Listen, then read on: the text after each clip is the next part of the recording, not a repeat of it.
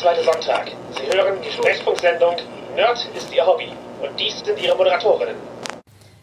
Ich bin Serena Steinmann. Und ich bin Jasmin Neitzel. Wir sind queere Nerds und Nerd ist Ihr Hobby ist ein queerer Nerd-Podcast. Da Serena im Raum ist, ist die Sendung mindestens ab 16. Wir reden offen über Themen wie Sexualität, Queerness, BDSM und unsere Lieblingscharaktere. Und damit steht das Thema auch schon fest, denn wir werden euch tatsächlich über unsere Charakter erzählen in der heutigen Folge. Warum machen wir sowas? Weil es so viel Spaß macht, über deinen eigenen Charakter zu erzählen. Warum ist es dann so verpönt? Also in der Rollenspielszene ist Tell me about your character eine Frage, die man halt ungern stellt. Ja, selten gestellt kriegt. Äh, Eher ein Don't tell me about your character. Ja, ist eher ein, ein Schreckensszenario, das manche Leute haben. Es gibt bei manchen amerikanischen Cons auch als Charity-Aktion eine Tell me about your character Box, wo man, wo dann einer hinter sitzt, dann kann man hingehen und eine Spende abgeben und dann so viele Minuten, wie man gespendet hat, äh, über den eigenen Charakter reden. Sehr schön. ja, warum ist es verpönt?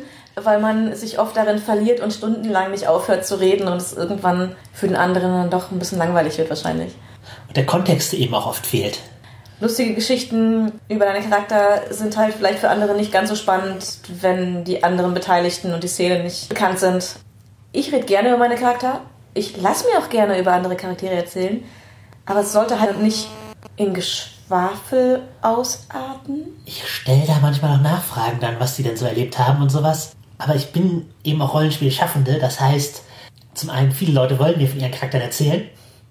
Auf Conventions. Zum anderen aber kriege ich da eben auch ein durchaus wertvolles Feedback dafür, wie eventuell Charaktertypen, die ich äh, mit erschaffen habe, funktionieren in der Praxis.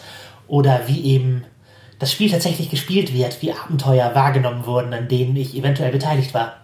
Es gibt einem neue äh, Sichtweisen und bringt andere Aspekte ein. Also in der Regel erzählt es etwas über die Person, was für Charakter Oh ja. sie spielt. Und wir hoffen da euch auch ein bisschen Eindruck geben zu können, was wir eben so spielen, wen wir im Rollenspiel äh, besonders gerne darstellen oder dargestellt haben. Ist ein Charakter, wenn er einmal bei dir Lieblingscharakter wird, für immer eingemeißelt in die Ehrenliste. Ja, irgendwie schon. Das heißt nicht, dass ich ihn jederzeit wieder gerne raushole. Weil vielleicht hat er auch seine Zeit einfach erlebt und das Heldenleben ist zu Ende erzählt. Man erinnert sich aber gerne wieder zurück. In einer Ehrenliste ist er auf jeden Fall, aber es gibt halt auch immer einen aktuellen Lieblingscharakter. Hast du einen? Einen aktuellen Lieblingscharakter? Ja. Einen aktuellen sicherlich. Und das dürfte Jesemin sein, meine novadische Streunerin und Namenspate. ja, als ich mir meinen Namen ausgesucht habe, das habe ich in der Namensfolge sicherlich schon mal erzählt, habe ich eben Namen äh, von Rollenspielcharakteren auch mit auf die Liste genommen und äh, aus Jesemin ist dann tatsächlich Jasmin geworden. Aber es ist auch nicht der einzige Grund, warum ich den Charakter sehr gerne spiele. Ich glaube, es gehört gar nicht zu den Gründen, warum du den Charakter so magst. Oder warum ich den Namen gewählt habe. Ja, ich glaube, es spielt nicht zusammen. Es kam einfach nur mehr oder weniger zufällig zusammen. Ja, genau. Ist halt eine Streunerin, die ist unter Novadis, das ist bei das Schwarze Auge so ein äh, Wüstenvolk.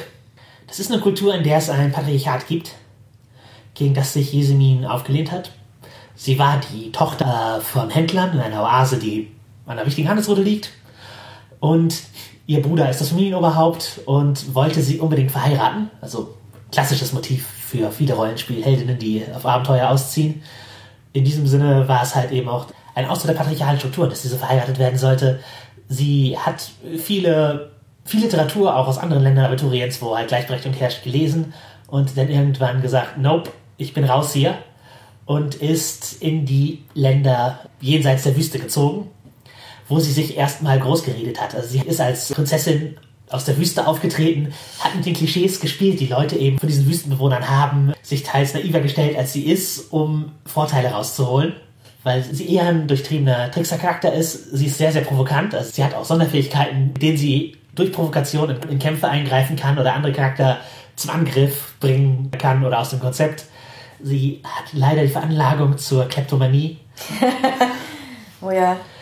Und das war das ihr erstes Abenteuer, wo sie bei mir auf meine, auf meine Rundreise weiter getroffen ist? Ich habe sie nicht in, im Tandem mit anderen Charakteren erschaffen, aber sie ist ein Charakter, der sehr, sehr kongenial mit einem von Serinas Charakteren zusammenspielt, nämlich deiner Rondra-Geweihten.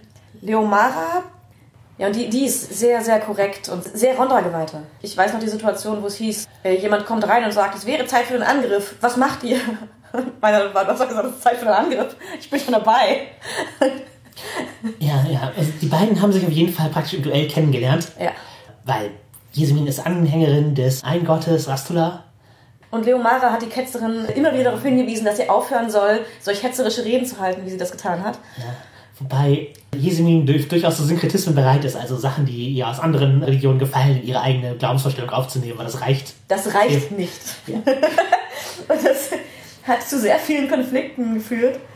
Aber sie sind Freunde geworden darüber. Die beiden haben so ein Buddy-Cop-Narrativ, dass sie halt sich anfreunden, trotz Unterschieden, weil sie gemeinsam ja, mehr oder weniger Kriminalfälle gelöst haben. Viele Abenteuer ließen sich so charakterisieren. Ja, sie haben vor allem auch oft wirklich das, äh, gegen das Böse gekämpft. Also Ja. gegen dämonische Dinge gekämpft. Und da konnte Jesmin dann eben auch den Respekt von Leomara bekommen. Was sehr wichtig war, denn vorher hat sie sie nur belehrt. Das hat nicht aufgehört, aber, aber sie haben jetzt auch den gegenseitigen Respekt durch die Kämpfe, die sie gemeinsam gefochten haben. Genau, Leomara bürgt für Jesmin, wenn sie in Städten sind und solche Dinge. Ja, auch für Geld inzwischen. Ja, die haben eine ganz super spannende äh, Dynamik einfach entwickelt. Ja, sie sind auch so ein bisschen Fanfiction. Alle Leute wissen, dass sie eigentlich das miteinander haben sollten. Nur sie selbst Drumherum, nicht. genau, sie, sie selbst nicht. Sie brauchen halt irgendwie einen, einen Anlass und es gibt halt auch immer Gründe, warum sie nicht zusammen sein können. Halt sei das eben die unterschiedlichen äh, kulturellen, religiösen Hintergründe oder Dass das eine von ihnen nicht auf die Idee kommt, dass man romantische Liebe empfinden könnte zu dieser Person oder ja, einfach es ist nicht vorne auf der Agenda steht, romantische Liebe zu finden. Ja, Jesmin ist auch asexuell, aber nicht aromantisch angelegt. Also sie hat keinen keinen Sexualtrieb von sich heraus. Leomara ist einfach mit Ronra verheiratet. Ist- sie, sie ist weder aromantisch noch asexuell, aber sie hat andere Dinge, die ihr wichtiger sind. aber früher oder später werden die irgendwann zusammenkommen müssen, weil es nur ein Bett gibt. Äh, Jesmin war mal vergiftet und sollte nicht rumlaufen und wurde dann von äh, Leomara durch die Gegend getragen. Heldenhaft die Treppe hinauf ins, äh, in ihr Zimmer getragen. Völlig grundlos. Ja, und äh, sie hat sich die ganze Zeit beschwert, dass das passiert. Aber fand es halt auch irgendwie gut. Und das war sehr schön. Ja, und genau, das ist ein Charakter, der mir sehr viel Spaß macht zu spielen. Ich kann rumpöbeln, du jetzt ein Sozialcharakter, aber nicht an große Verantwortung gebunden. Ist ein bisschen außenseiterig, aber es fällt halt nicht so auf, weil sie so sozial ist. Mechanisch macht sie mir auch Spaß, weil die provozierenden Aktionen in DSA 5 eine coole Mechanik ist, wo du Gegner dazu bringen kannst, Aktionen zu machen, die sie sonst nicht tun würden. Man spielt praktisch ein bisschen einen Feldcontroller. Was ist denn dein aktueller Lieblingscharakter, wenn du dich für entscheiden müsstest? Tatsächlich ist mein aktueller Lieblingscharakter, glaube ich, auch so ein bisschen noch mein vielleicht All-Time-Favorite. Sie wird vielleicht nochmal abgelöst, aber ich habe in einer anderen Episode schon über Lara berichtet und sind wir auch bei Namen. Ja. Lara Olben mit 10.000 Titeln inzwischen Drachentöterin und weiß der Geier was, die sich immer noch vorstellt mit Lara Olben in der absoluten Überzeugung, dass Leute wissen, wer sie ist. Oft, oft nicht falsch. Das war meine erste DSA-Magierin und ich habe sie so gerne, weil sie exakt das geworden ist, was sie sein sollte. Ich wollte eine Badass-Magierin. Streberin, die durch harte Arbeit und Lernen und dem Verständnis, wie Magie funktioniert, gut wird, richtig gut wird und sich in der Welt hocharbeitet, dadurch Badass zu sein. Und das hat die richtig gut ausgefüllt. Also der Charakter hat exakt geschafft, was ich von ihr wollte. Fast von Anfang an. Also am Anfang DSA war ja immer noch gefühlt super schwach, aber sie ist schon relativ schnell in die Richtung gegangen, wie ich sie haben wollte. Und ich, sie macht einfach unglaublich viel Spaß zu spielen. Sie ist irgendwie in, in den ganz vielen Aspekten das genaue Gegenteil von mir, aber es, sie fällt mir unglaublich leicht. Ich komme mal sehr schnell in die Stimmung rein und sie macht mir sehr viel Spaß. Wie fühlt sich denn so eine Lara an von der Stimmung? äh, arrogant und sie weiß, dass sie besser ist als viele andere. Und das ist sie halt auch. Erstmal ist sie Magierin, hat sich halt hochgearbeitet. Sie ist bürgerliche und hat einen, einen adligen Titel bekommen, hat große magische Macht erreicht, die sie angestrebt hat, hat die Freiheit bekommen von ihren Verpflichtungen äh, Störrebrand gegenüber und ist jetzt Teamleaderin bei den Grauen Stäben. Also sie hat sehr viel von dem erreicht, was sie wollte. Das heißt, also sie war schon immer arrogant, aber inzwischen ist es noch begründeter. Ja, und hat auch viel zur Befreiung der schwarzen Lande. Es ist halt so das aventurische Mordor, wo Ja. Ja, wo halt die Bösen saßen, dass er gerade befreit wurde. Und da hat sie sehr viel gemacht. Und sie wusste das einfach schon immer, dass ihr sowas bestimmt ist. Sie redet nicht annähernd so viel wie ich, äh, redet eher wenig, aber wenn, dann auf den Punkt. Oder wenn sie viel redet, dann sind es magietheoretische Diskussionen. Aber eigentlich auch nur mit Personen, die sich wirklich auskennen. Denn mit allen anderen macht es überhaupt keinen Sinn. Hat es auch mechanische Aspekte, warum du sie magst? Also es liegt an der Kombination, der Charakter passt gut zu der Magierschule, die ich ausgewählt habe, passt gut zu dem System, passte zu dem Zeitpunkt, wo ich sie gebaut habe, sehr gut zu dem, was ich gut spielen konnte. Ja, das ist ein DSA 4 Charakter, richtig? Genau. Würdest du sie konvertieren? Nein. Die ist und bleibt für mich ein DSA 4 Charakter. Die ist bei keine Ahnung wie viel tausend Punkten und die konvertiere ich nicht mehr, das ist mir zu umständlich, aber sie ist der hochstufige Charakter, den ich mitbringe, wenn ich zu einer Convention fahre, wo es sein könnte, dass ich ein DSA 4 Abenteuer mitspielen möchte. Würdest du sagen, dass Lara eine Machtfantasie ist mit Kompetenz und Leute erkennen das an und magische Macht? Ähm, vielleicht ein bisschen. Also in erster Linie zaubern können. Ich habe viele magische Charaktere. Und wenn es in unserer realen Welt äh, Magie gäbe, wäre ich sehr enttäuscht, wenn ich sie nicht benutzen könnte. Entsprechend ist, ist das so ein bisschen die, die Fantasie, zaubern zu können, die erfüllt sie, und es kompetent zu können. Also Kompetenzfantasie, Ja. was Magie angeht. Ja, also, Machtfantasie vielleicht ein bisschen. Sie macht halt auch viele badass Dinge, aber ja, jetzt Machtfantasie immer als Zusammenfassung, dass man ja, sozusagen ein, durch einen Charakter spielt, um sich mächtig und kompetent in der Welt zu fühlen. Kompetent auf jeden Fall. Ich finde sie tatsächlich auch super interessant zu spielen, wenn sie eben eigentlich in diesem Moment nicht mächtig ist, weil sie trotzdem so handelt, als wäre sie es. Also bisher ist sie ja nicht, nie wirklich gescheitert in den Abenteuern, die wir gespielt haben. Wärst du okay damit, wenn Lara an einem Abenteuer richtig scheitert und am Ende viel schlechter dasteht als zuvor? Ich denke schon. Inzwischen ja. Ich glaube, lange wäre das nicht okay gewesen. Aber inzwischen hat sie so viel, so viel erreicht, dass es okay wäre, sie scheitern zu sehen. Und vielleicht auch mal interessant wäre. Aber sie braucht es auch nicht zwingend. Ja. Zur, zur Grundidee von Jesemin noch gar nicht erzählt gehabt. Mein erster Gedanke war es, eine Schurkencharakter zu spielen, der nicht unbedingt aus einem klassischen Hintergrund kommt und nicht so super Fex-nahe ist. Fex ist der Liebesgott in das schwarze Auge. Und ein sehr beliebter. Ich wollte halt einen Charakter spielen, der nicht komplett aus diesem Umfeld kommt und nicht den klassischen Schurken, Streuner, Meuchler-Charakter. Und habe deswegen eben ja, einen Charakter genommen, der Aus einer Kultur kommt. ja, aus einer anderen Kultur kommt zum einen und äh, zum anderen auch aus einem anderen, aus einem anderen sozialen Stand.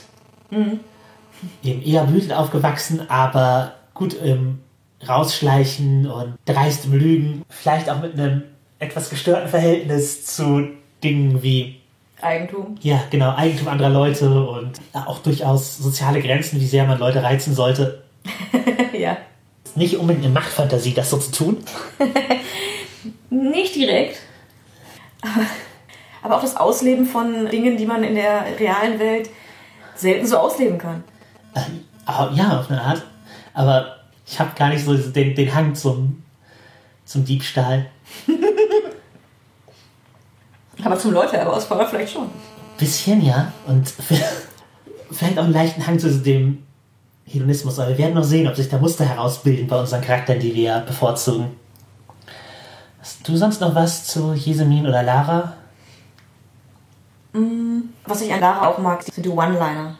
Das hat sich so ergeben und es hat, glaube ich, damit dazu geführt, dass sie zu meinen Lieblingscharakteren gehört. Hast du noch ein Beispiel im Ohr? Ja, aus einem der ersten beiden Spielabende mit ihr.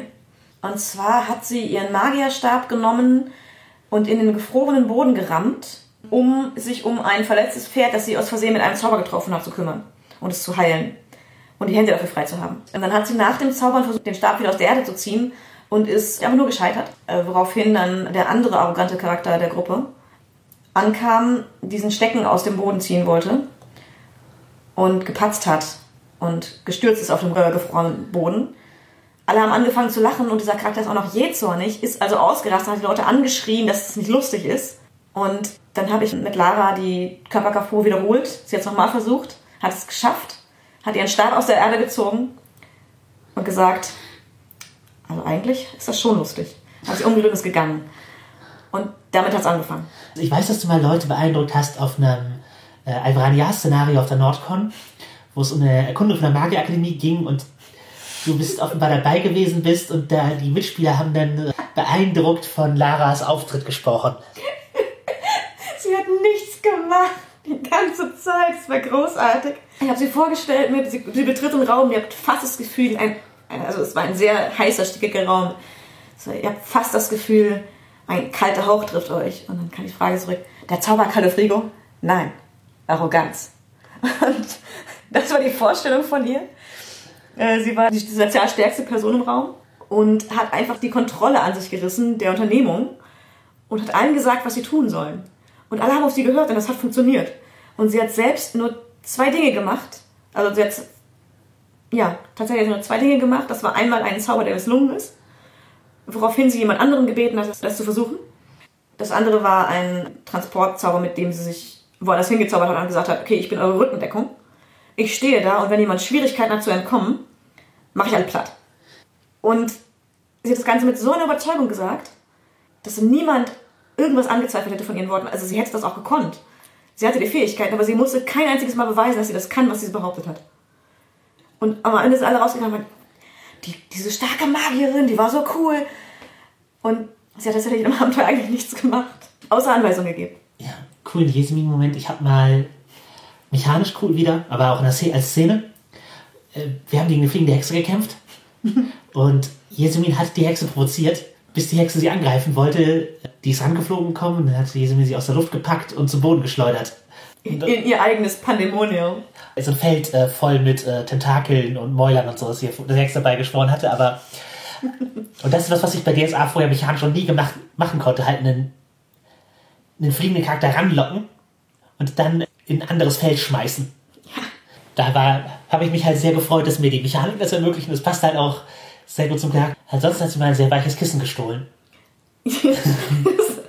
was, was uns sehr, sehr lange verfolgt, denn äh, dieses Kissen war das erste Mal, dass Leomara die sehr rechtschaffene Weite mitbekommen hat, dass Jesemin klaut und hat sie gezwungen, es zurückzugeben oder zu bezahlen.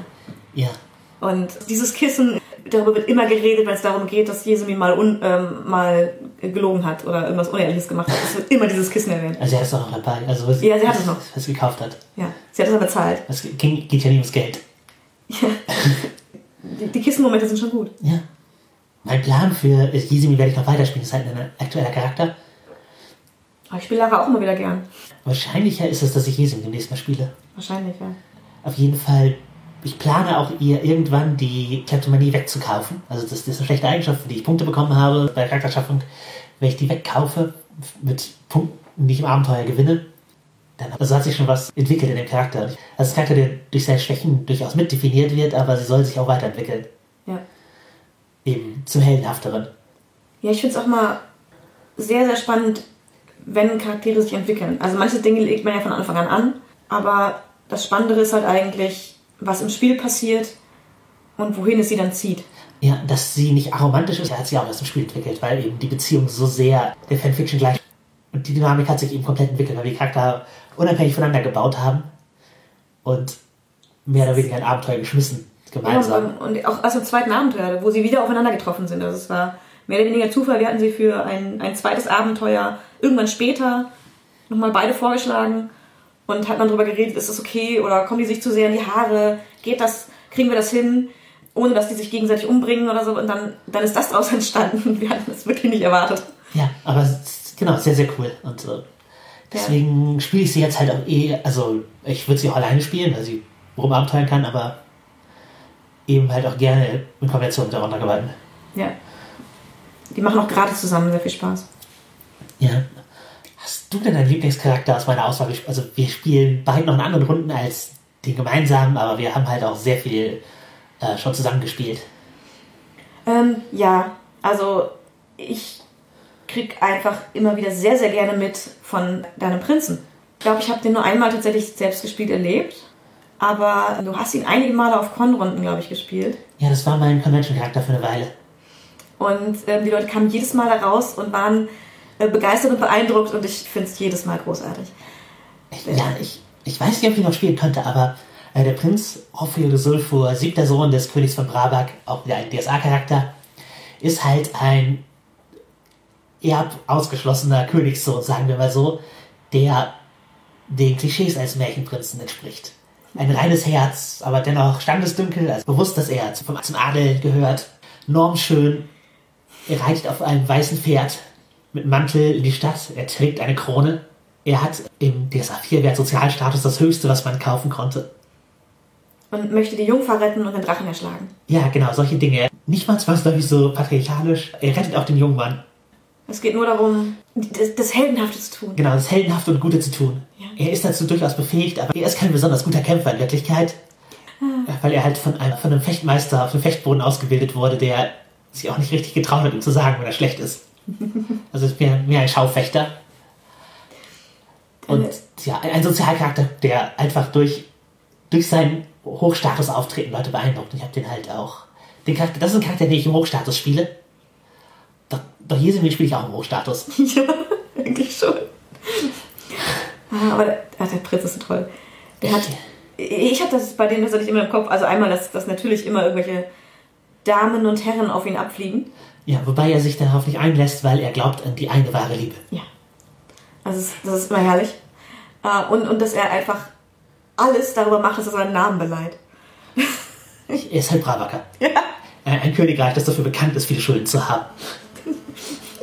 Ich glaube, die einzelnen Male, die ich ihn erlebt habe, dass wir am Tisch waren, waren Großteile seiner Aktionen. Also erstmal sein Auftreten, auf dem weißen Pferd in die Stadt reiten, mit der Krone auf dem Kopf, herrschaftlich daherreden, verträumt und dann äh, auf äh, alles, was er irgendwie haben möchte, mit seinem Namen zu beleihen. Oder anzubieten, dass jemand sich Hoflieferant nennen darf oder Genau, solche Dinge. ja. Genau, das, das kann er halt. Aber, ah, und, und Hoflieferant für jeden Tenef. Ja. Kreide. Wir brauchen Kreide. Ihr könnt Hoflieferant für Bravak sein. Für Kreide. ja. Also ich, ich wollte einen Charakter spielen, der ein griffiges Klischee ist. Zum damaligen Zeitpunkt hätte ich noch lappen können. Ja. Wobei ich mir immer, immer blond vorgestellt habe. Ich weiß nicht warum, aber in, meiner, in meinem Kopf war dieser Märchenblond. Der war, der war einfach Prince Charming. Ja. Und Äh, Prince Charming ist blond. ich hatte ihn immer dunkelhaarig beschrieben. Es ist egal. Ich habe auch mal seinen Bart getragen. Er hatte so eine, ja. als ich noch als normschöner Mann durchgehen konnte, konnte ich ihn spielen. Das, das kann auch helfen. Allerdings, du kannst nicht reiten. Ich kann nicht reiten, nein, das mu- muss man auch am Tisch selten. Aber fürs Lappen. Fürs Lappen, ah, mal sehen. Das ist, naja, Mal eben reiten lernen dafür. ist vielleicht eine Fantasie. Reiten zu können. Was zu lernen, ja. Es kann am Tisch auch hilfreich sein, wenn man einem Klischee entsprechen kann und einen Charakter so spielen kann, der ähnlich aussieht wie man selber. Also habe ich, mache ich gar nicht so oft. Also oft Charakter unterscheiden sich optisch oft von mir, aber bei diesem habe ich es eben bis zu einem gewissen Grad bewusst gemacht. Auch, ob das jetzt eitel klingt vielleicht.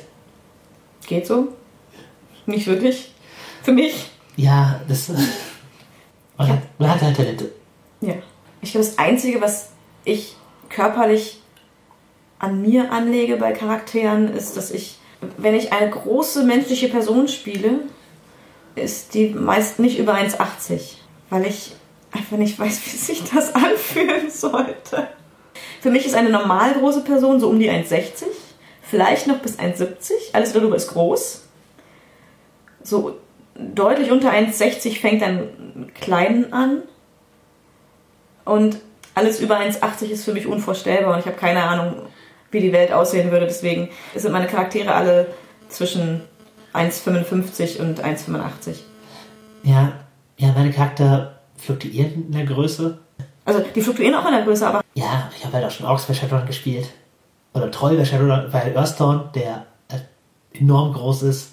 Und ein Windling bei Earthdawn, der 20 cm groß ist. ja, das, das das kann ich mir auch noch vorstellen. Aber ja, so riesig groß finde ich schwierig. In, in, aus irgendeinem Grund finde ich das schwierig. Ich bin halt so Normgröße für die, für, für die Gegenstände gebaut sind in dieser Welt. Und Räume. Mit 1,79 jetzt. Ja, ich bin einen äh, Zentimeter geschrumpft durch Hormone. Habe damit jetzt Model statt Gardemaß. Aha. Aber um die Frage zurückzuwerfen, was ist dein Lieblingscharakter von mir? Ich würde sagen, Kisira, die weiße Hexe, mit der ich viele coole Rollenspielmomente verbinde. Willst du Kisira kurz vorstellen? Äh, ja, es ist ein tatsächlich ein sehr cooler Charakter, ein, auch ein DSA-Charakter, auch noch gespielt nach DSA 4. Vor allem gespielt in den Träumen von Tod. Und zwar ist sie eine verschwiegene Schwester, also eine Eulenhexe aus Wahrung, die dort aufgewachsen ist in den Schwarzen Landen, wo wir eben erzählt haben, das Genau. Mordor von Aventurien. Wahrung war ein Land, das von Untoten beherrscht wurde, wo die Leute nachts Albträume hatten. Es wurde mal eine Zeit lang von einem großen Skelettdrachen beherrscht. Nachdem der besiegt wurde, hatten ein Rat von Nekromanten die Herrschaft übernommen. Ja, und die Hexen der Gegend, die äh, nicht die Seiten gewechselt haben, die dem, sich dem Guten verschrieben hatten, haben eine Assassinen ausgebildet, die Nekromanten töten sollte, als der Nekromantenrat an der Macht war. Und just als die fertig ausgebildet war, wurde die Stadt befreit und der Nekromantenrat äh, in alle sieben Windel zerstreut oder getötet. Und dann steht da also diese für Nekromantentöten ausgebildete Hexe und der Nekromantenrat ist weg und ihre Mutter, die so eine Kräuterhexe mit so einem Lädchen ist, sagt, ja, Töchterchen, dann kannst du ja mir erstmal im Laden aushelfen. Und dann hat sie halt erstmal als schlechteste Händlerin Aventuriens Besorgungen erledigt und ist so in ihr Heldenleben reingestolpert. Ja, das ist ziemlich episch geworden. Und ich finde es ja halt cool, weil ich sehr viele Momente und sehr viele Perspektiven durch Spiel mit ihr kennenlernen konnte. Zum einen war sie der Charakter, der halt Wahrung am Boden erlebt hat, also wie während äh, Lara Wahrung befreit hat vom, von nekromantischer Herrschaft im Finale eines Abenteuers. Und dann war das nächste Abenteuer eben eins, wo es um sozusagen die Wiederbesiedlung der Stadt ging, mit ganz anderen Charakteren. Und da hatte Kisira ihren ersten Auftritt und ich fand es sehr cool, uns zu erleben, wie sie eben die Welt sieht als sozusagen Einheimische, die dem Grauen jetzt gerade entkommen ist. Und dann habe ich viel Hexenkram für sie recherchiert, kennengelernt, als Spielleiterin erfahren dürfen. Ich hatte schon oft Hexen in der Runde, aber einige wirklich coole Hexen-Gemeinschaftsszenen kamen eben durch Kisira. Wir haben auch Der Flug des Flussvaters gespielt. Dort hatte ich als Auftraggeberin äh, Tula von Skerdu, eine unsterbliche Hexe und Schicksalsmacht eingebaut. Und Das war eine sehr beeindruckende Szene für sie. Genau, es war ein, auch eine Szene, die ich sehr ge- gemocht habe zu spielen und da, das war cool. Dann Hexentreffen, in, also wir haben uns die Zeit genommen, Szenen für Hexentreffen auszuspielen, auf denen Kisira war. Sie hatte auch immer wieder interessante moralische und religiöse Dialoge mit Charakteren, die getroffen wurden. Sie ist halt in einem äh, Land, in dem die üblichen Götteraventuren jetzt nicht verehrt wurden, zur Mörderin ausgebildet worden in einem geheimen Hexenkult. Und dann hat sie eben mit der magiefeindlichen Kirche des Gottes der Gerechtigkeit zu tun gehabt und aber dennoch eine, eine gemeinsame Basis mit denen gefunden, dass sie am Ende Kampfgefährten geworden sind, die äh, Sonnenlegionäre des Praios und eben diese, diese weiße Hexe aus der Waunkai. Ja. Der Name Weiße Hexe ist auch einfach wunderbar. Äh, Der wurde eingeführt, ich glaube, um einige sehr preußgläubige Leute von ihr zu überzeugen. Ein anderer Charakter der Runde hat jetzt keine Gerüchte in die Welt gesetzt, aber halt Geschichten über sie erzählt, die größtenteils wahr waren und sie darin als die weiße Hexe bezeichnet, um halt die Assoziation zu wecken, dass sie gut ist, damit die Leute ihr, ihr gegenüber aufgeschlossen sind. Und sie hat das gehasst. Sie wollte das nicht. Sie, sie ist eine verschiedene Schwester. Sie will nicht, dass über sie geredet wird. Wir hatten, hatten einen riesigen Streit drüber, was besonders gut war, weil es, also als sie auf ihn, auf diese Person getroffen ist, war sie absolut hin und weg. Das war auch einer der Befreier Warungs, der Laras Gruppe sozusagen gekommen ist in die, in die Gruppe, in der dann Kisira hineingewachsen ist. Ja, und, und sie hat ihren großen Helden getroffen und war verliebt bis über beide Ohren und dann macht er sowas und sie ist auf dem Boden der Tatsachen gelandet und hat ihn konfrontiert und hat darüber einen riesen Streit mit ihm geführt. Viel, viel später im Abenteuer, nach, dem, nach der Kampagne, hat sie den Namen für sich angenommen, weil sie eine so starke Entwicklung gemacht hat, dass es dann für sie passte. Das finde ich auch, dass sie halt einen sehr starken Arc hatte. Sie hat angefangen als, ich bin inspiriert von den Helden, die unsere Helden aus der anderen Kampagne gewesen sind, und ist dann schließlich in diesen Rang der Helden aufgestiegen. Und zwar halt wortwörtlich ist sie mit einem derselben Helden unterwegs gewesen, aber sie ist halt auch zum Teil der Legende zum Befreiern der Schwarzen Lande. Also sie war optisch auch badass. Sie entsprach dem Ding der weißen Hexe mit sehr hellen, langen Haaren und eher heller Kleidung oft. Ja, aber am Anfang hat sie gar keine helle Kleidung getragen. Ja. Am Anfang hatte sie ja die Haare oft einfach verdreckt und ist alle- alleine durch, ähm, durch die, die wilden Lande da gezogen und hat, hat Untote geköpft mit einer Sense. Das war, ist zwar B-Movie Gothic Bullshit, aber ist auch irgendwie badass und sie ist auf einer Sense rumgeflogen. Also, es hat eine Klappsense als, als Waffe geführt und hat damit einfach Untote geköpft. Ja, sie hat, äh, sie hatte einfach viele, viele Batman-Momente, aber sie hat am Anfang dann auch eher so Erdtöne getragen, äh, Kleidung getragen, mit der sie gut im Wald unsichtbar wird. Erst am, zum Ende hin hat sie dann angefangen, die, die hellen Farben zu tragen. Sie hat auch einen, einen erfolgreichen äh, Love Story Plot gehabt. Mit einem NSC. Ja, einen Druiden. Äh, Also einem offiziellen NSC, der nicht dafür gedacht war, dass sich Leute in ihn verlieben. Aber der passte einfach. Ja, Sie wollten beide das Land retten und wollten beide magischen Nachwuchs bekommen, um das Land zu retten. Das haben sie getan. und sie hatten beide weiß als Farbthema, weil der, der Mann ist Albino. Ja, und über die Zeit ist halt aus dieser, ich schlage mich durch die Gegend und, und mache kleine Botengänge und treffe meine großen Helden und oh, ist halt diese Frau geworden, die selbstsicher ist, eigentlich alles aufgegeben hat, was sie mal getan hat und jetzt in weißer Kleidung mit ihrer Tochter durch die Lande zieht, um das Land zu heilen. Ja, und sie hat auch Kraft ihres Willens einen Stamm Trollzackers sind halt Barbaren dazu gebracht, äh, sich auf die Seite des Guten zu stellen. Ja, das macht man halt so. Glaube ich auch die allermeisten, zumindest die wichtigen Abenteuer in ihrer Laufbahn. Also das allererste, dann äh, Flug des Flussvaters und äh, Träumen vom Tod als Spielleiterin begleitet. Entsprechend war es ein Charakter, mit dem ich immer aus der Spielleiterin-Perspektive interagiert hatte und da, glaube ich, einen guten Zugang gefunden habe. Ja. Ja, und ich, ich fand auch ihren Arc, ihr Arc war großartig, weil nichts davon war angelegt. Also, ich spiele sie jetzt nicht mehr, denn sie ist auserzählt. Denn ihre Geschichte ist jetzt, dass sie ihre eingeborene Tochter großzieht und ihr beibringt, wie man die verseuchten Lande wieder heilt. Jetzt halt als die weiße Hexe durch die Gegend zieht und äh, dort immer mal wieder in der Marokkai und in umliegenden Landen auftaucht, um das Land zu reinigen. Einfach ein schönes, ein schönes Ende für einen, für einen Charakter, finde ich. Auf jeden Fall. Ich habe auch viele Charaktere, die ich auserzählt habe. Nach einer Kampagne. Ich hab, wir haben halt große DSA-Kampagnen gespielt, von eigenen Gnaden und mit wehenden Bannern. Da war ich beides mal Spielerin. Ich habe beides mal sehr maskuline Charakter gespielt, die beide von ihren Verpflichtungen und ihrer teils toxischen Weltsicht getrieben waren und keine glücklichen Menschen. Damit kommen wir zum Thema, wie sehr spielen wir uns selbst. Spoiler alert. Die waren beide am Ende auserzählt, weil sie ihre äh, und dann auch eher auf eine, ach, ich habe endlich Ruhe von diesem, von diesem verpflichtenden Drang, der mich treibt, diese, diese ganzen Gewalttaten zu nehmen und all die Verantwortung zu tragen. Halt auch ähnliche Konzepte. Das eine war ein Söldner, Hauptmann, der seine Truppe verloren hat und etwas Neues gesucht hat, in das er seine Verantwortung und seine Energie stecken konnte und dann undankbare Aufgaben bei der Verwaltung einer Stadt übernommen hat, um am Ende in- einfach in den Ruhestand zu gehen. Das andere war eine Gewalt als Führung des Jagd- und Wintergottes, der einen absoluten Kult im Stärke gemacht hat und, anderen, und Leuten halt vorgeworfen hat, wenn sie, wenn sie schwach waren. Und solche Dinge halt gesagt hat wie, verschließt nicht die Tür für mich, denn ihr werdet auch den kalten Wind des Winters nicht aussperren können. Ja, der war einfach ein Arsch. Ja, ja, also er, er, war, er war badass irgendwie auf so eine Game of Thrones-ige Art. Aber ja, es waren halt Charakter, die im Nachhinein, in dem Moment wusste ich das nicht, schon meinen Struggle meiner Männlichkeit sicherlich wiedergespiegelt haben. Oder ich habe sie unbewusst so entwickelt, dass sie, Da ist bestimmt was von eingeflossen. ja genau, wie. Eine Freundin von mir hat halt auch mal, dass halt meine weiblichen Charakter mir viel ähnlicher sind als Mensch. Und das war sicherlich im Eindruck daraus. Ja, unter anderem. Ja, ja, ja, so vielen. Der, der Prinz ist mir auch nicht wirklich ähnlich. Nein, aber sympathischer. Ich, ja, ich halte schon ganz gerne Hof. Also, Ja, dann. ich zahle aber selten mit meinem Namen.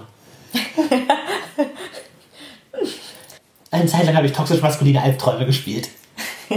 Ja. Ja. ja. es, es war aber auch wirklich viel die Zeit, als es darauf zulief, bei dir zu erkennen, dass die Transition das Richtige ist, oder? Echt, also, Also es war kein super langer Zeitraum. Also na, die, nee, von eigenen Gnaden haben wir in meinem Studium gespielt, relativ, ja, am. Anfang. Das ist, es ist halt ein Weg irgendwo.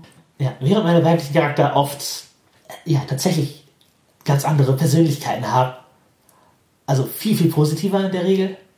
in ihrer Weltsicht auch. Und Außer Jesmin. ja, aber je, Jesmin hat auch eine positive Weltsicht auf eine Art. Ist halt selbst, ist halt sehr selbstfokussiert äh, und Impuls. Weil häufig sind oft, sind oft relativ impulsgetrieben tatsächlich. Ja, aber manche davon haben Selbstbeherrschung. Ja, ja, klar. Jesmin nicht so. Jesmin hat wenig Selbstbeherrschung. Dann habe ich noch andere, äh, Viala, das ist eine Badin, die hat gar keine. Dann Shavara, das ist eine Zuckerbäckerin und Magierin. Die ist, glaube ich, der Charakter, der mir am nächsten ist. Ja, Also der mir am ähnlichsten von meinen Eigenschaften. würde ich auch sagen. Ich, ich glaube, der war auch ein Grund dafür, dass äh, die Freundin das, das gesagt hat. Ja. Weil we- wenn, wenn man diese positiven weiblichen Charaktere hat und dann die eher destruktiven männlichen daneben ja. und, und dann noch Vavara, die dir tatsächlich äh, in Teilen, Teilen sehr ähnlich ist. Also die meisten haben einen positiven Moralkodex von meinen weiblichen Charakteren. Die, also sie wollen die Welt zu einem besseren Ort machen auf ihre Art. Oder glauben daran, dass es ein besserer Ort sein könnte. Hm. Also das Muster, das ich, glaube ich, da sehen würde. Hier sind wir ausgenommen. die, Die will, dass die Welt ein besserer Ort wird. Für sie. ja, die möchte Spaß haben. Ne, ja, sie macht Helden, Heldentaten ist mit Leuten befreundet, weil sie dafür was rauskriegt, nämlich Freundschaft und einen besseren Ort zum Leben. Ja. Aber ich habe jetzt hier lange monologisiert. Wie, wie ähnlich sind dir denn deine Charakter? Ja, ich habe ja eben auch gesagt, Lara ist mir eigentlich fast gar nicht ähnlich, obwohl sie mir so super leicht fällt. Mein allererster Charakter, Sinley, ist tatsächlich mir in, in gewisser Weise ähnlich, also zumindest die Haarfarbe zu dem Zeitpunkt. Habe ich ihr dieselbe gegeben, die ich, als ich sie erstellt habe, hatte. Körperform ist ähnlich. Also die sah mir auf jeden Fall ein bisschen ähnlich und es war halt mein erster Charakter. Ich habe ein bisschen rumprobiert. Ist halt auch eine Hexe, ist magisch, ist eine Einflusshexe. Die ist mir schon eher ähnlich. Aber ich würde sagen, vom Aussehen fast noch mehr als vom Charakter. Witzigerweise habe ich ihr damals den, den Tarnberuf als Schneiderin gegeben und habe erst dann viel später selber ein bisschen äh, nähen gelernt und äh, mir die Tage erst ein, ein Kleid genäht. Fällt mir gerade auf, dass ich manche Aspekte von ihr angenommen habe, aber ich glaube, das hat keinen Zusammenhang. Wirklich, aber Aber die, die, die ist mir schon ähnlich, aber also natürlich bringt man immer eigene Aspekte in Charaktere ein, aber ich habe auch einfach Charaktere, mit denen ich gar nichts gemein habe. Ich habe zum Beispiel für ein Xulu-Abenteuer den Charakter Bob gehabt. Das war ein One-Shot-Charakter. Ich mag diesen Charakter sehr. Und es ist ein sehr großer, übergewichtiger und sehr muskulöser Busfahrer, gealterter Preisboxer. Der hatte mir weder charakterlich noch vom Aussehen irgendwas ähnlich. Und am Anfang der Spielrunde sagte jemand zu mir, ich habe Schwierigkeiten, mich dich als übergewichtigen, äh, großen Boxer vorzustellen. Am Ende der Spielrunde hat er das widerrufen. ja, cool. Ja, der hat mir einfach sehr, sehr viel Spaß gemacht und da ich würde mal sagen, das ist so meine Range bei Charakteren. Ja, spielst du denn solche Charaktere, die komplett unähnlich sind, also die länger? Bei Lara ja. Also Ja. teils, teils. Die Unähnlichkeit oder Ähnlichkeit, es kommt immer darauf an, welche Aspekte mir ähnlich sind welche Aspekte mir unähnlich sind. Ob ich es einfach oder schwer finde, den Charakter zu spielen. Ja, ich habe jetzt zum Beispiel seit meiner Transition keinen männlichen Charakter mehr bewusst gespielt. Also nicht, nicht als mein Avatar. NSCs natürlich. Ja, klar. Aber ich bin mir ziemlich sicher, dass es irgendwann wieder kommen wird, dass du wieder männliche Charaktere haben wirst. Aber wahrscheinlich bleiben die Weibchen immer in der Überzahl jetzt. Die waren ja vorher schon gut vertreten. Eben. Ja, ich würde annehmen, dass, dass du auch irgendwann nochmal männliche Charaktere spielen willst, weil warum nicht? Aber ist auch verständlich, glaube ich, dass es jetzt erstmal äh, nicht so ist. Ja, genau. so- Hast du lange genug gespielt? Das ist richtig. Die Rolle habe ich lange genug gespielt. Es gibt auch einen Charakter, bei dem man sehr sehen kann, wie die Rolle zerbrochen ist. Das ist Adam, ein Hollow aus Monster Hearts. Die Kampagne gibt es übrigens auch als Podcast. The Gauntlet, wir verlinken das in den Show Notes. Wie mein, meine Geschlechterrolle zerbricht, kann man da auch live ein bisschen miterleben. Hollow sind halt Charakter, die künstlich geschaffen sind, die erstmal keine Persönlichkeit haben, sondern die Aspekte von anderen Leuten aus ihrer Umgebung aufnehmen wollen. Ich habe Adams Namen in der Liste, aber ich habe ihn halt auch genommen, weil er einfach einen Namen von seinen Eltern ge- gegeben haben, gekriegt sollte, der nichts bedeutet und einfach der generischste Name ist, den man jemandem gibt. Ich gleich bei Namen auch schon mal erzählt. Diese. Ja. Auf jeden Fall, Also schönen Gruß an alle Adams. ja, sorry. auch Transmänner Adams, wenn ihr euch so genannt habt. Cool für euch. Ich habe den Namen aus diesem, Grund gewählt. Es gibt da sicher ja andere Bedeutungsebenen. Nichts gegen Adams. Äh, aber genau, der Charakter. Zum einen hatte er halt eine Dysphorie über seinen Namen. Ja, die damals selber noch nicht so für mich eingesehen, dass ich das hätte. Und ich habe mich damals entschieden, so, hey, ich spiele einen queeren Menschen, die sollte, soll irgendwie genderqueer sein und seine Geschlechter nicht richtig klarkommen. Channel ich doch mal meine eigene Dysphorie, die ich so mit 12 bis 14 gehabt habe und nehme dieselben Muster und so rein, beschreibe das, wie es gewesen ist. Da habe ich mich praktisch selber wieder in meine alte Dysphorie reingeredet, beziehungsweise die vielleicht auch bei die Barrikaden eingerissen, die mich davon abgehalten haben, das zu fühlen. Und ich war danach halt tatsächlich dysphorisch, nachdem ich den Charakter gespielt habe, eine Weile. Was ungut ist, aber mir letztlich auch viel über mich selbst beigebracht hat.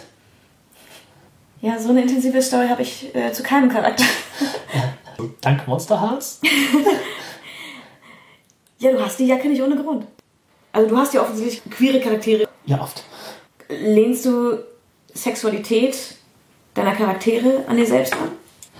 Die meisten meiner Charakter sind schon eher als Damen der Damenwelt zugeneigt, sage ich mal. Hm.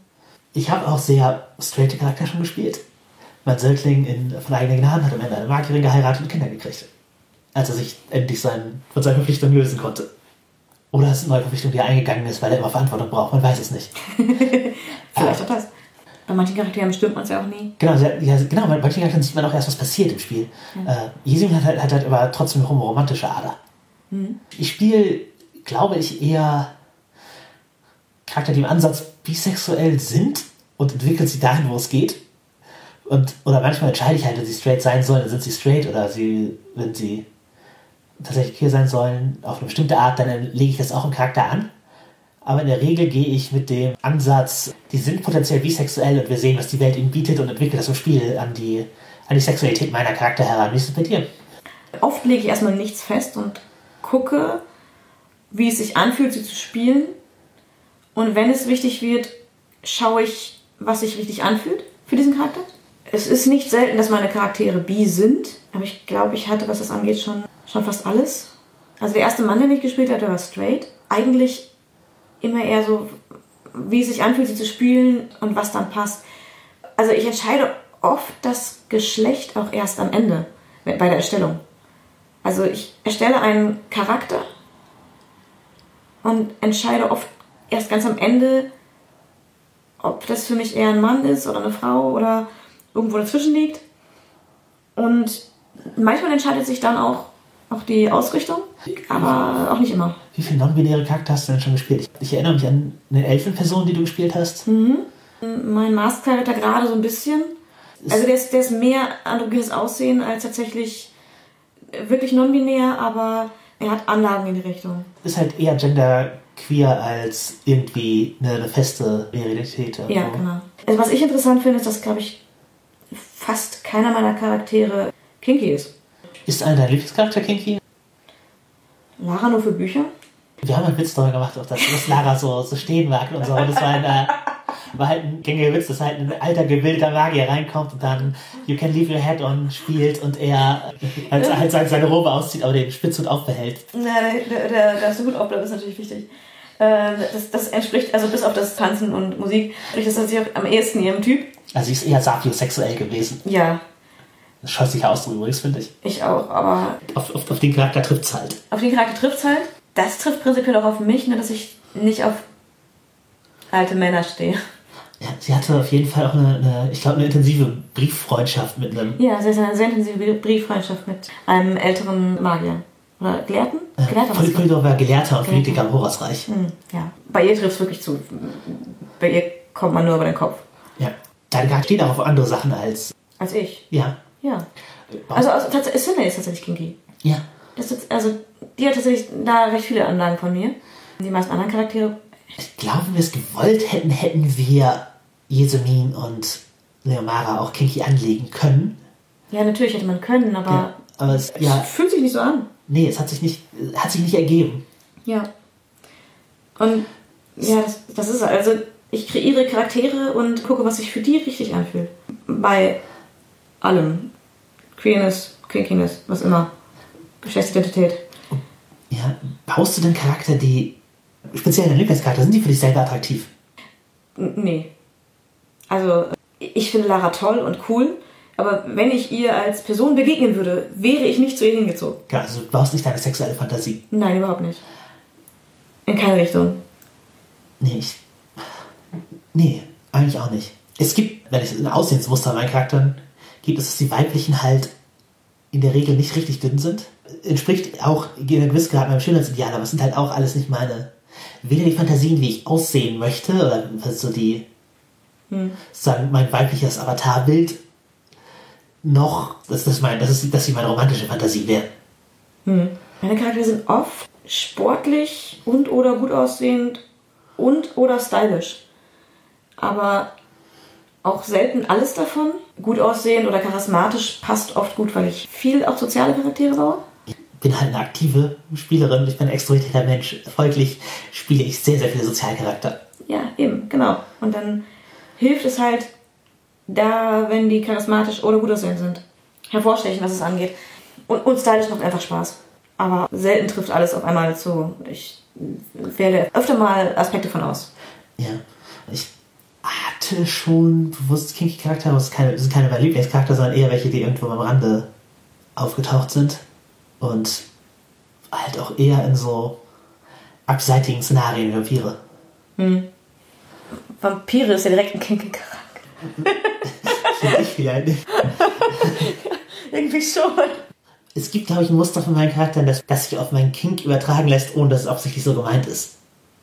Also, gut, du kennst meinen Kink nicht. Also, nein, du kennst mich im Kink, nicht im Kink-Modus, aber ähm, halt das, das Provokante, was manche Charakter von mir in sich haben, Jesumin auch, ist auch etwas, was ich als, als Bottom im Kink äh, sehr auslebe. Und ich glaube, diese Charakter zu spielen war ein sinnvolles Training, um da einen Um deine Gratitude anzulegen? mal, mal, mal, ja, genau, mal Gratitude zu, zu entwickeln.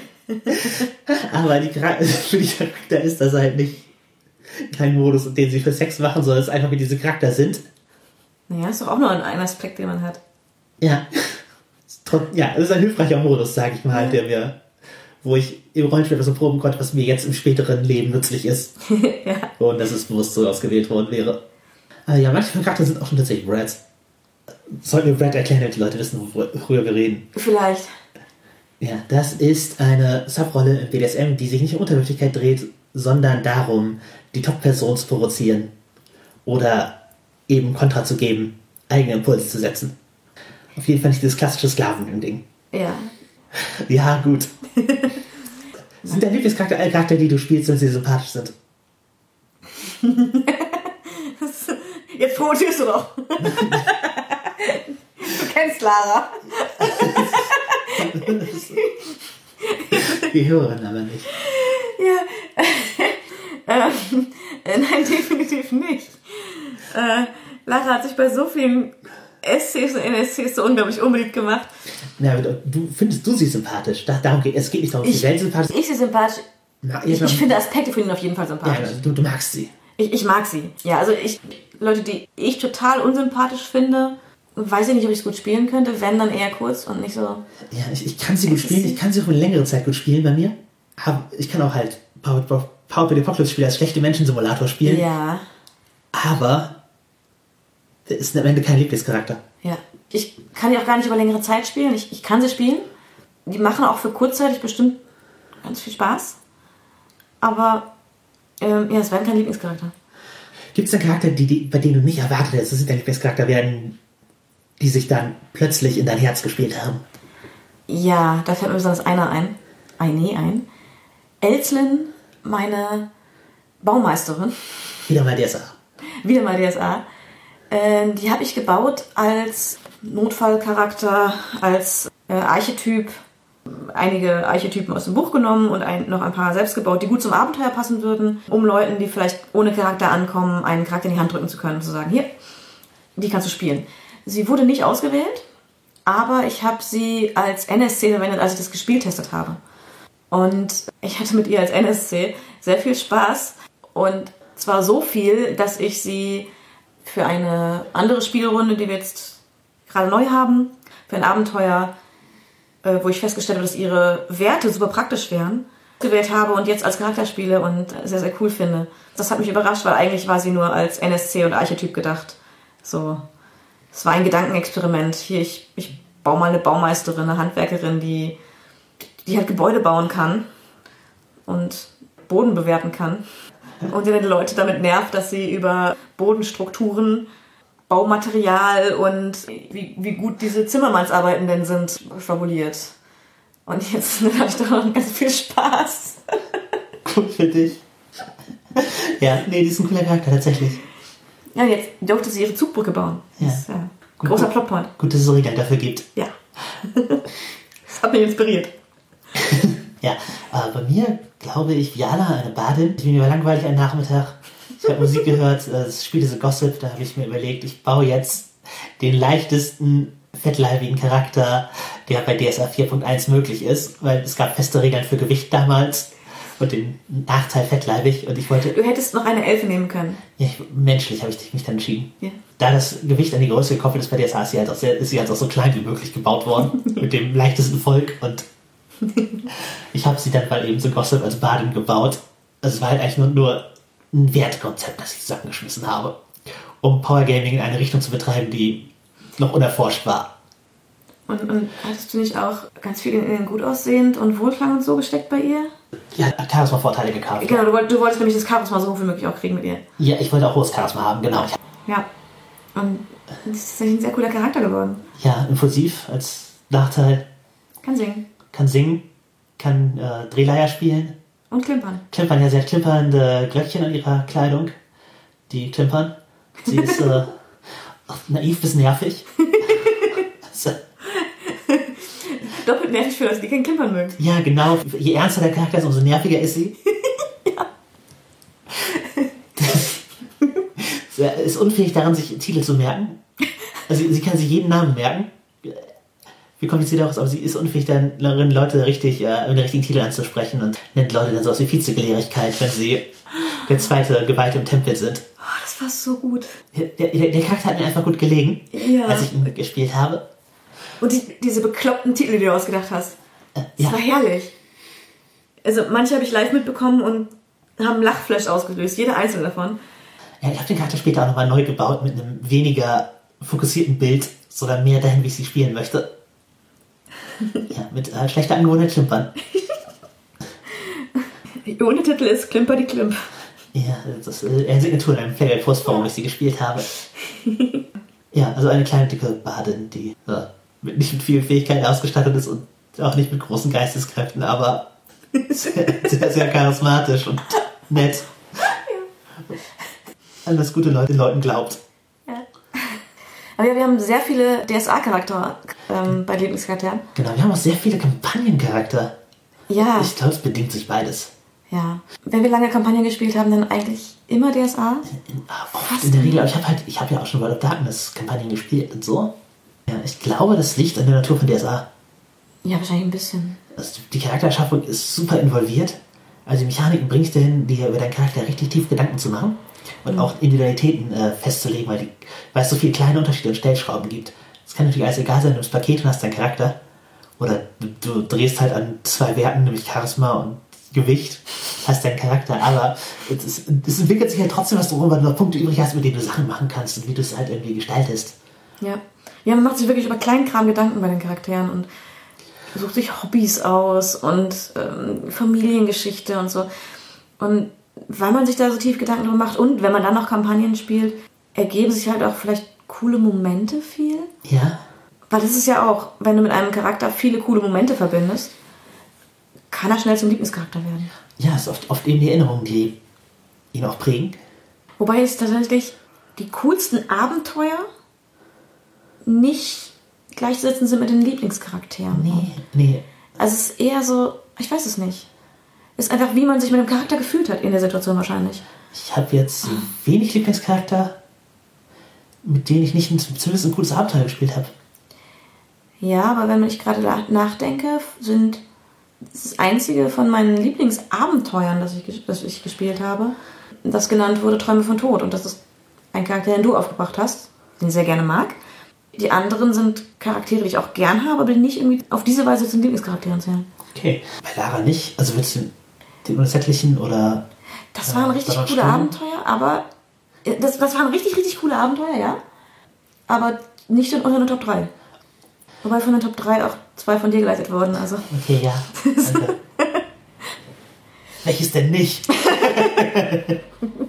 Fällt dein Name gerade nicht ein. Sag ich ein andermal. so gut kann das nicht. So gut kann das nicht gewesen sein.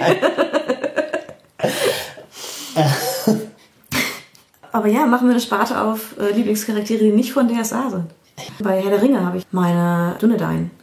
Die spiele ich ganz gerne. Aber die ist, halt so, ja, wenn ich Herr der Ringe spiele, dann möchte ich die spielen. Ja, ja, weil der eine Ring.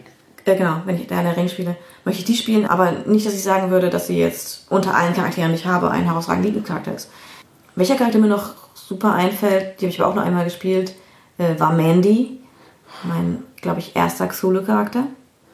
Und ja, wenn ich so nachdenke, die, die Lieblingscharaktere aus anderen Systemen sind eigentlich fast alle so Klischee-Pulp-Charakter. Aber es macht dir Spaß zu spielen. Ja, War Mandy die Cheerleaderin? ja. Ja, will noch mit einem Namen erraten, aber ja. Das, das war die mit dem Mandy-Mobil, die mit ihrem rosa Wohnmobil äh, den, den Campingtrip angetreten ist. ja. Und der Schrotflinte. Das sind halt auch Charakter so richtig schlecht. Also die Abenteuer waren die, das Abenteuer, die ich als misslungen betrachte, weil die Charakter so, So bekloppt waren. genau, das heißt so halt Trash-Horror. Ja. Aber es man ist nichts gegen Trash-Horror. Du kannst richtig Spaß mit Trash-Horror haben. Ich hatte richtig Spaß mit diesem Trash-Horror. Ja, genau. Und du auch offensichtlich hast. Die Charaktere sind mir mehr in Erinnerung geblieben. Nicht die Abenteuer. Ja. Äh, Das, das ist der Unterschied. Da, da machen mir die Charaktere super viel Spaß, aber die spielt man halt einmal und nie wieder. Ja, das ist halt Wegwerfware. Genau. Ach, ich habe zwar viele coole Charaktere, aber so, was wirklich so aufs Treppchen mitkommt, bei anderen Systemen habe ich, hab ich wenige.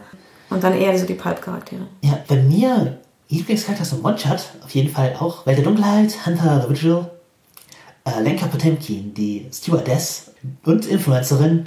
In diesem- Wichtig. Also ihr Insta-Feed war super wichtig für das Abenteuer, weil sie halt die ganze Zeit irgendwelche Fotos gemacht hat, wie sie Monster gejagt hat. Und die war halt einfach ein Abgrund aus Hedonismus. Wenig geschlafen, sich mit irgendwelchen Sachen aufgeputscht, durch die Clubszene gefeiert und auf jeden Fall im Hotel, im Hotel Sachen gestohlen. Unter anderem so ein Zimmermädchen Uniform mitgenommen für ihre Mitbewohnerin, damit die die zerstörte, die verwüstete Wohnung wieder sauber macht. War halt auch ein Charakter, der viel, viele Leute mitgerissen hat und der deren hedonistische Energie ich halt auch noch irgendwann mal versuche, versuchen muss, wieder zu channeln für einen Charakter. Aber bisher hat es sich nur in diesem One-Shot ergeben. Auch in, dieser, in diesem Extrem. Ich weiß auch nicht, ob die es für die Kampagne Das ist vielleicht ein bisschen anstrengend. ja, ja, ich, für mich und andere vielleicht, aber es ist halt auch ein Charakter, der die Kerze echt an beiden Enden anzündet. Solche Charaktere hat man aber auch vielleicht lieber nicht für die Kampagne. Das hängt davon ab, wie lang die werden soll. Ja. Aber, aber ja, also für Hunter, ich, wenn es sich irgendwie anbietet, würde ich sie, glaube ich, spielen.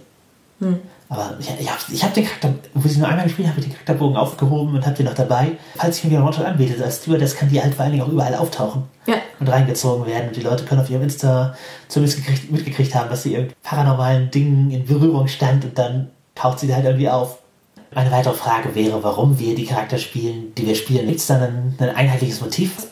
Ist doch immer sehr vom System, vom Gruppenziel, von der Laune abhängig. Ja. Manche entstehen gerade bei DSA einfach, man liest was und findet einen Aspekt interessant und überlegt sich, einen Charakter in die Richtung zu bauen. Ja, genau. Bei Welt Welt der Dunkelheit auch gern halt ein Aspekt des Hintergrunds. Bei vielen anderen Spielen haben wir es ja, dass wir überlegen, was wollen wir spielen, worum geht es im Abenteuer und dann entweder baut man sich einen passenden Charakter dafür oder ja, entwickelt zumindest die grobe Idee für den Charakter passend dazu. Und das, was ausfüllt, ist dann einfach, was interessant klingt und so weiter. Ja, bei mir war es manchmal auch einfach, ich möchte diesen Teil der Spielmechaniken. Ja. Also ich, ich möchte einen Charakter, der auf diese Weise kämpft. Ich möchte irgendwer, der mit diesen Zaubern umgeht. So ein Kram. Das, das sind halt Dinge. Oder ich möchte das, das jetzt im Spiel fühlen. Deswegen nehme ich diesen Charakter, deswegen nehme ich diesen Charakter. Ich glaube, es ist eine Kombination aus, bei mir auf jeden Fall, wie es einfach oder wie interessant es zu spielen ist. Ja, ich möchte mich, glaube ich, auch wohlfühlen in ihrer Haut auf eine Art. Ja. Also ich habe hab mich in Adams Haut nicht wohlgefühlt. Der Charakter hat sich nicht wohlgefühlt. Das ist halt auch eher ein Symbol für etwas. Ja. Aber Jesumin oder Viala oder Bavara sind alles, Char- der Prinz zu seiner Zeit war es auch alles Charakter, in, deren Haut ich mich wohlfühle, die ich gerne spiele. Wo es halt ein positives Erlebnis ist, durch diese Maske zu denken, sozusagen. Das ist auf jeden Fall das, was sie zu Liebling macht. Und es muss griffig sein, sie müssen eine eigene Persönlichkeit haben. Es muss kein Charakter sein, wo ich bei jeder Entscheidung nach irgendwas ringen muss und mir bewusst machen, wie ist der jetzt eigentlich, was würde er tun, sondern es muss, es muss intuitiv werden, wie ich ihn spiele. Ja. Ich glaube, deswegen sind Mandy und Bob bei mir dabei. Die sind so klar als Person, dass ich, sobald ich einmal drin bin, nicht mehr zweifle, was sie tun. Das sind aber Klischees. Also Weil du, sie- spielst, weil sie du, spielst, du spielst 100% das Klischee dann. Aber es ist, ist aber auch gut Ja, zu aber, wissen. aber äh, zwischendurch haben die es auch mm, zum Teil gebrochen, das Klischee. Ja. Aber es war einfach, einfach sofort klar, wie ich sie zu spielen habe. Also, wie ich sie spielen möchte. ich glaube, das ist auch ein guter Rat für One-Shots. Ja. sich was Griffiges nehmen. Wie, wie der Prinz halt auch. Das ist halt ein, ein griffiges Grundklischee, von dem du ausgehen kannst und das, dem du schnell drin bist. Ja. Und die Spaß machen. Die auch anderen Spaß machen. Ja, genau. Das ist, ja. Ich habe eine Kriegerin, äh, Kendra, auch ein Charakter, den ich sehr schätze. Mein erster DS5-Charakter, damals noch in der Beta, einfach zum Ausprobieren. Und da habe ich, um die neuen Größen und äh, Gewichtstabellen zu sehen, einfach mal gewürfelt. Und sie ist sehr klein, sehr stämmig geworden. Es ist eine 1,60 große Kriegerin mit ausgemaxtem Kraftakt, die mit einer äh, Plattenrüstung und einem Hammer rumläuft und einfach derbst austrainiert ist. Ja. Quadratisch. Ja, aber halt nicht auf eine zwergige Art, sondern eben auf eine einfach eine sehr muskulöse Frau. Ja. Was, uns, was wir auch gefragt wurden von den Fans ist, wie viel Personal Play machen wir? Ich hatte ja schon mal erwähnt, dass ich nicht so viel mitschreibe und so. Ja, genau. Also Personal Play, die Beschäftigung mit dem Charakter über die Spielrunde hinaus. Also Sachen, die nicht direkt am Spieltisch stattfinden. Wie viel machst du denn so? Ich entwickle relativ wenig Hintergrund am Anfang. Lass da viel im Spiel auf mich zukommen. Ich habe halt ein Konzept, mit dem ich rangehe. Ich Barbie spiele schon mit den Werten rum, gerade bei Welt der Dunkelheit oder DSA oder sowas, wo es halt viel ausmachen kann, wo halt, hey, dieser Punkt Kontakte bei Vampire, das, das ist hier mein, mein Kumpel. Dann überlege ich mir halt, was das für ein Typ ist und gebe dem Spielleiter, der Spielleiterin ein bisschen was an die Hand. Ein paar Notizen, damit sie den spielen kann. Oder zumindest Ideen, was ich mir gedacht habe. Das ist halt auch eine, das ist eine Möglichkeit. Ich denke mir aus, wie mein Charakter aussieht, was für Kleidung die trägt teilweise. Also diese, diese Barbie-Spielaspekte mache ich halt die finden auch nicht nur ex exklusiv am Spieltisch statt, sondern manchmal denke ich auch einfach über das Konzept nach und entwickle das. Und ich habe schon für Jesemin Gebete, also das ist halt, sie führt kein Tagebuch für Nerds, sondern obwohl sie ist halt echt ein Nerd, sie liest halt super viel und sehr schnell und schreibt Dinge auf, aber halt eben kein Tagebuch. Es war in diesem Fall waren es halt Gebete, die sie an Raschler gerichtet hat, einfach um ihre Gedanken zu fokussieren zwischen Spielrunden, weil wir da eine längere Unterbrechung drin hatten. Das ist auf jeden Fall Personal Play, das ich gemacht habe. Und das Umsetzen von im Spiel gemachten Erfahrungen in Werte bin ich auch für. Ich, früher habe ich viel über Play-by-Post-Foren gespielt und da dann halt auch Szenen zwischen Charakteren, zwischen Abenteuern gespielt. Auch Personal Play, aber eben dann zwischen zwei Spielerinnen. Das fand ich auch nicht verkehrt. Wir hatten mal eine, äh, für eine Spielrunde, die du geleitet hast, so Einzeldinger vorweggenommen haben. Ja. Also für die einzelnen Charaktere. Ja, jeweils. Ja, das war, das war super schön. Das war mein, mein, mein Lieblingsteil für diesen Charakter von dem Abenteuer. D- Das war richtig cool. Aber ansonsten mache ich das relativ wenig. Also ich mache mir beim Bauen Gedanken. Ja. Gerade bei DSA, man macht sich halt über die Kleinigkeiten Gedanken, dadurch, dass man sie alle in Werte packt. Aber eben auch Kleidungsstil und so, das, da mache ich mir Gedanken drüber. Hintergrundgeschichte wenig, weil ich doch eher gucke, wie sich das im Spiel anfühlt und was dazu passt. Und wenn ich es dann im Spiel entwickelt habe, schreibe ich es auch nicht auf. Höchstens Stichpunkte mal, damit ich es mir in drei Monaten später auch noch merken kann. Was ich mache, wo ich sehr viel Wert drauf lege, egal welches System, ist, dass ich steigere nach dem, was ich erlebt habe. Also ich versuche, die Erlebnisse in Punkte und Regeln zu stecken. Ja, Das mache ich dann auch zwischen den Spielrunden. Aber darüber hinaus ähm, beschäftige ich mich wenig mit den Charakteren. Ich habe mal aus Spaß ein paar Tagebucheinträge von Lara geschrieben, aber nur weil ich damit ähm, ganz viele Leute beleidigen konnte. Überlegst du dir den Hintergrundelemente und sowas für deine Charakter, bei denen es auch egal ist, ob sie im Spiel auftauchen oder kommen sie tatsächlich immer nur dann, wenn sie unmittelbar relevant werden vor? Nee, es gibt schon also Grundantriebe und so für den Charakter. Ein paar Aspekte, die nicht unbedingt wichtig im Spiel werden, die aber den Charakter ein bisschen runter machen. Ich habe jetzt für einen Charakter, den ich gerade spiele, eine Hintergrundgeschichte mit viel Tragik und so. Bisher sind da ein, zwei Sachen von dem Spiel erzählt worden. Das ist halt eine Halborkin, die viel Tragisches erlebt hat. Ich habe mir halt Gedanken gemacht, wo sie herkommt und wie sie zu dem gekommen ist, was sie getan hat. Aber es, es kam halt nicht immer die Gelegenheit, es einzubringen. Es informiert natürlich, wie ich sie spiele, aber prinzipiell war das Personal Play, weil ich einfach mich da allein mit meinem Charakter beschäftigt habe, um ihr mehr Tiefe zu, zu verleihen. Das Charakter ist im One-Shot entstanden ist und jetzt länger gespielt wird. Und da, da musste ich mich nochmal, auch um die Verbindung zum Charakter auf, aufzubauen, äh, eben in den Personal Play-Bereich begeben und ein bisschen mit ihr spielen, während andere Leute nicht dabei sind. Mhm. Wir wurden gefragt, wie ist es denn mit den Äußerlichkeiten unserer Charakter und dem Stil? Gibt es da Leitlinien? Gibt es das, was sich durchzieht? Verändert sich das? Wir haben ja schon über so allgemeine Sachen gesprochen. Dein größten Ding. Ja.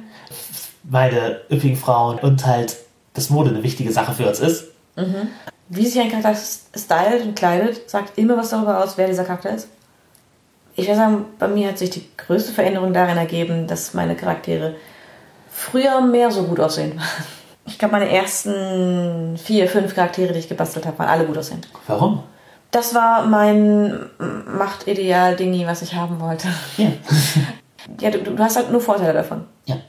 Und das war etwas, was ich mir gerne mitgenommen habe, um soziale Vorteile für den Charakter zu haben.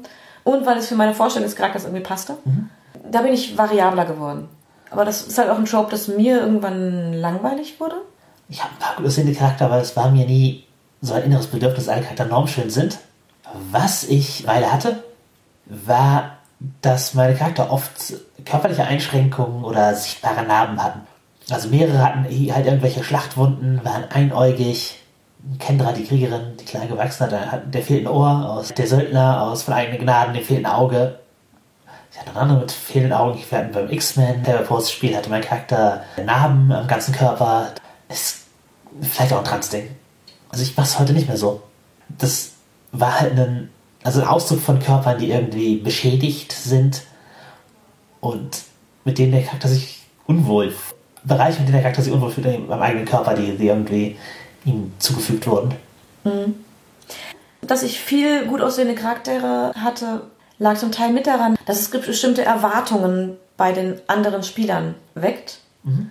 mit denen ich dann wiederum spielen konnte. Mhm. Also wenn ich einen Charakter erstmal als gut aussehend, charismatisch, flirtative beschrieben habe, ja. weckt das ja bestimmte Erwartungen, wie dieser Charakter in verschiedenen Situationen agiert. Ja, findest du das gut, sowas mechanisch festgehalten wird?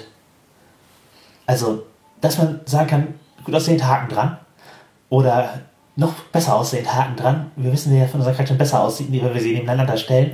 Das eine ist eine 8, das andere ist eine 10, was halt auch menschenverachtend ist, wenn man es auf Menschen anwenden würde. Oder halt sowas wie, hey, du bist fettleibig, deswegen kriegst du diese, diese Punktvorteile, diese Punktnachteile, oder?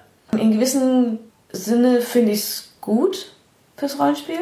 Diese Vergleichbarkeit, so, hm, es macht halt das Spiel damit einfacher und macht, gibt einem einmal die Möglichkeit, Erwartungen zu erfüllen.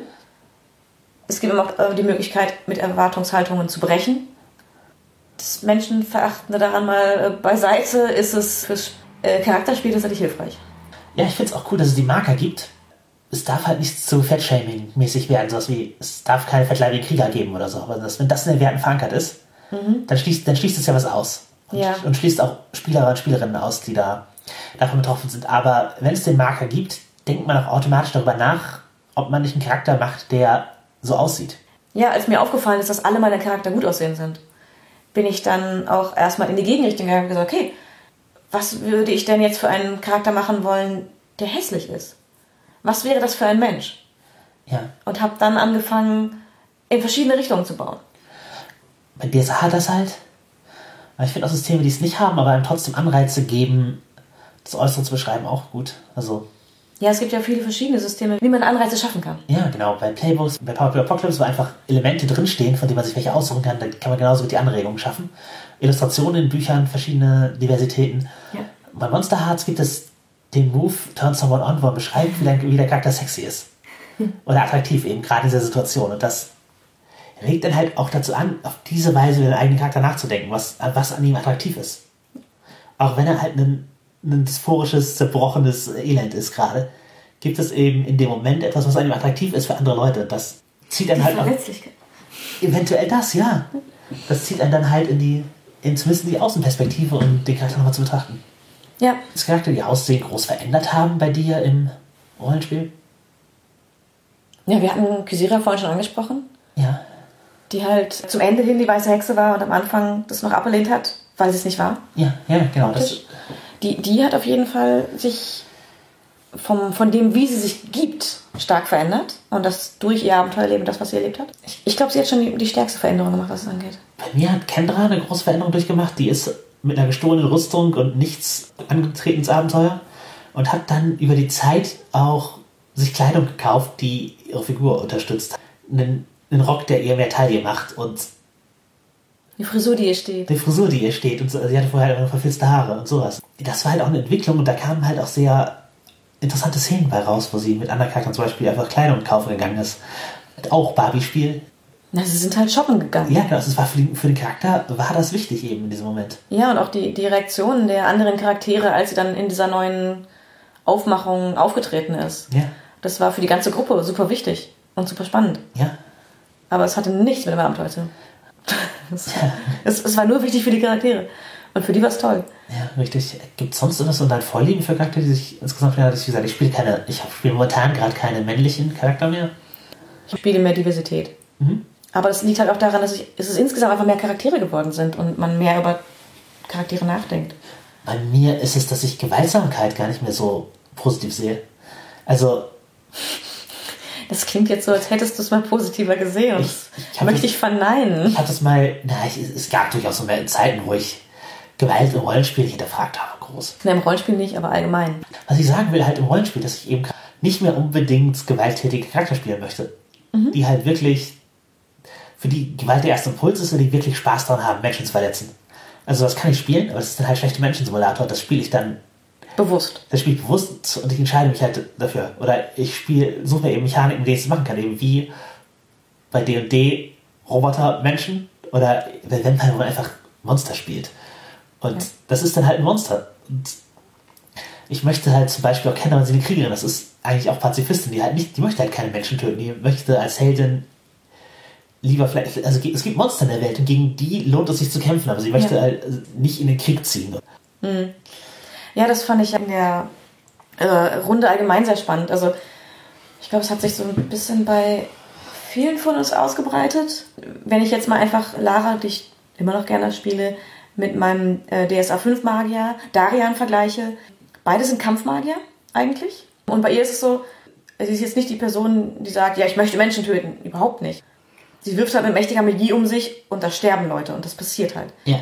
Und Darian dagegen, als er das erste Mal mit Magie jemanden getötet hat, ist er in eine Sinnkrise verfallen. Ja, aber in, in der Gruppe ist es halt auch einfach ein viel größeres Ding, wenn das passiert, weil Ja. ein Gewicht drauf gelegt wird, während ich habe bei Kin the Boring States, das wir gerade spielen, habe ich den Spielleiter gebeten, kein Gewicht drauf zu legen, weil ich sonst das, das, das Genre nicht spielen kann. Also wenn man Ja, wenn, man da beschreibt, wie Leute leiden oder wie ihre trauernde Familien da rumstehen, dann dann funktioniert das nicht mehr. genau, ich bring's nicht mehr übers Herz, dann Charakter zu spielen, die trotzdem ohne Kon also es, natürlich ist es eine Gewaltfantasie, aber es kann ein Rollenspiel auch sein. Ich sehe es halt auch nicht.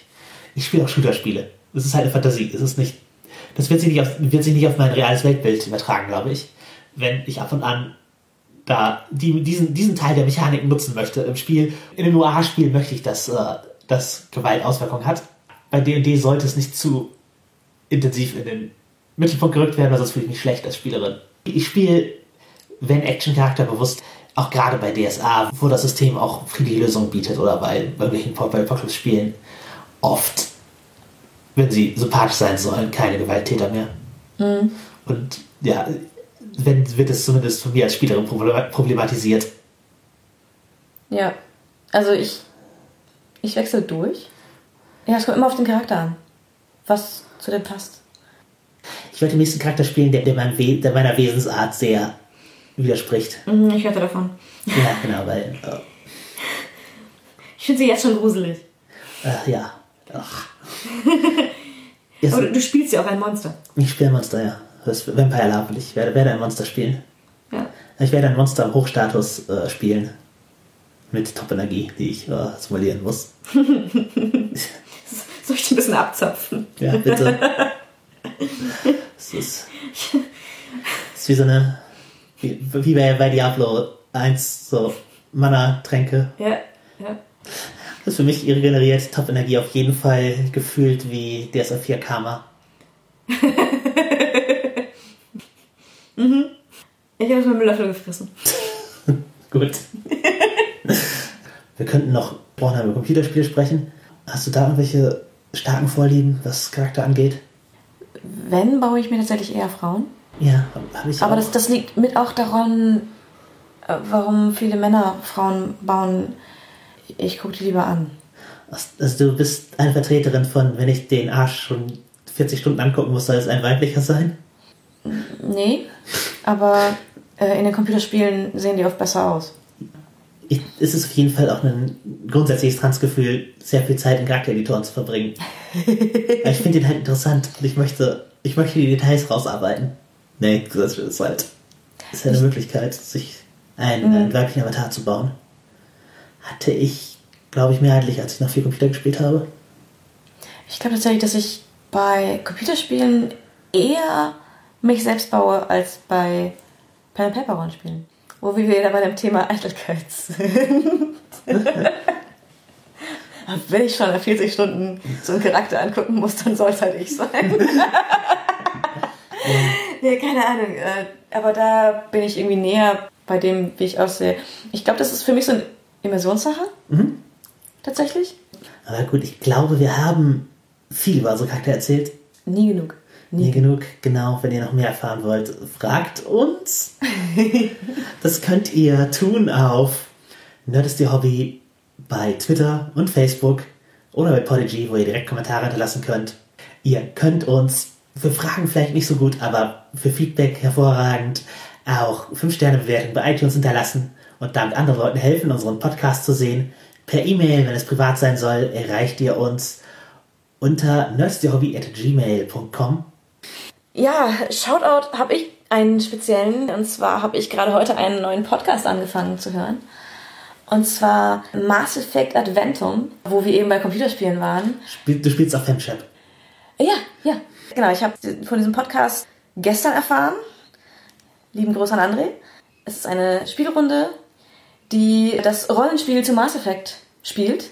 Und sie haben coole Stimmenverzerrer, mit denen die verschiedenen Rassen auch tatsächlich nach den verschiedenen Rassen klingen. Das ist mega cool. Die Leute spielen richtig, richtig gut. Nach der Empfehlung habe ich auch einfach danach gegoogelt, also ihr findet das schon. Wir setzen noch einen Link in die Show Notes wie üblich. Genau. Ich habe heute, ich glaube, so die ersten ein, zwei Stunden reingehört. Den werde ich auf jeden Fall weiterhören. Ist auf Englisch, aber macht mega viel Spaß. Ja, die ganzen verstörenden Let's Plays von The Gauntlet, die ich verlinken werde, sind auch Englisch. Ihr habt von einem neuen Podcast erfahren, Serena hat von einem Podcast gehört, weil, weil es ihr weitererzählt wurde, dass der cool ist. Macht dasselbe, wenn wir euch gefallen haben, auch mit unserem, denn nur so kann der Podcast wachsen, indem ihr als Hörerinnen davon erzählt. Und ja, ihr habt viel über unsere Lieblingscharaktere gehört. Ihr habt aber auch, glaube ich, viel über uns erfahren dadurch. Also wenn ihr eure Mitspieler oder Leute, die ihr in der Rollenspielszene trefft, besser kennenlernen wollt, dann fragt sie einfach mal nach ihren Lieblingscharakteren und willkommen in neuen Leben.